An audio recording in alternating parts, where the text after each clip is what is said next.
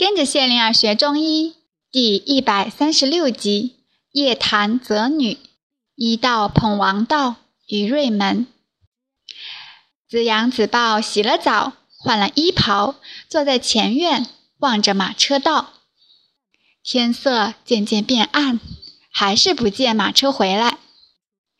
管家走来说：“两位小爷，要是饿了，我先弄点吃的送来。”子阳笑着说。有人呐，不是肚子饿，而是心里急。管家不用太牵挂了。这时，前方传来了轻微的马铃声。子豹噔地站起来，说：“马铃声，他们回来了。”子阳站到子豹身旁，说：“他们去了这么长时间，说明谈得投缘。”马车越来越近，子豹的拳头渐渐松开了。管家做了一个吃的手势，摆了一个请的手势。一只火把点燃了，又一只火把点燃了。巧人、扁鹊、子豹、子阳坐在院子里，近处火光，远处星光都在闪动。巧人说：“子豹，你选的姑娘很好，月人已经送了聘礼。”又和他们族里的长者谈了话，了解他们的风俗习惯。以后你们小两口过日子，凡事靠自己。你对他们族里的事也要留心，那样会让你这个外乡人把根扎得深一些。我们家虽然产业大些，但在本土的根基很浅，所以子豹啊，在姑娘面前，在他们族里要有恭敬之心。凡事都要像你行医那样小心谦让，你不谦不让，就会把好日子弄坏了。记住了。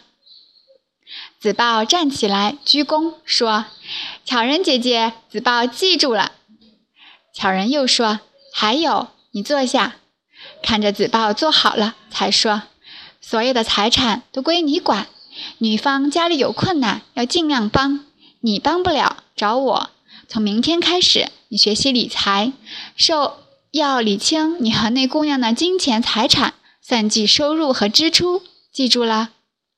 子豹又站起来鞠躬说：“子豹记住了。”巧人说：“好，你坐下吧。”转而对子阳说：“子阳，你的房子、用品、聘礼早就备好了，要是有了心上人，就告诉我。”子阳说。几个姑娘不知选哪一个？扁鹊说：“选最好的。”子阳问：“什么是最好？怎么看出来？”扁鹊答：“先看姑娘，再看她的母亲，再看父亲和周围的人，看顺了心就是了。”子阳问：“你当年就这样看巧人姐姐？”对，扁鹊答。巧人看着扁鹊笑了。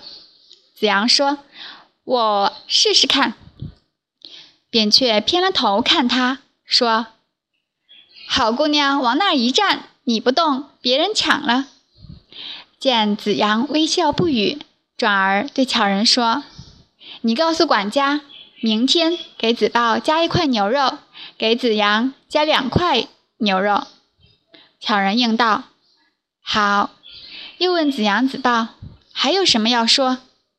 两人笑着摇头。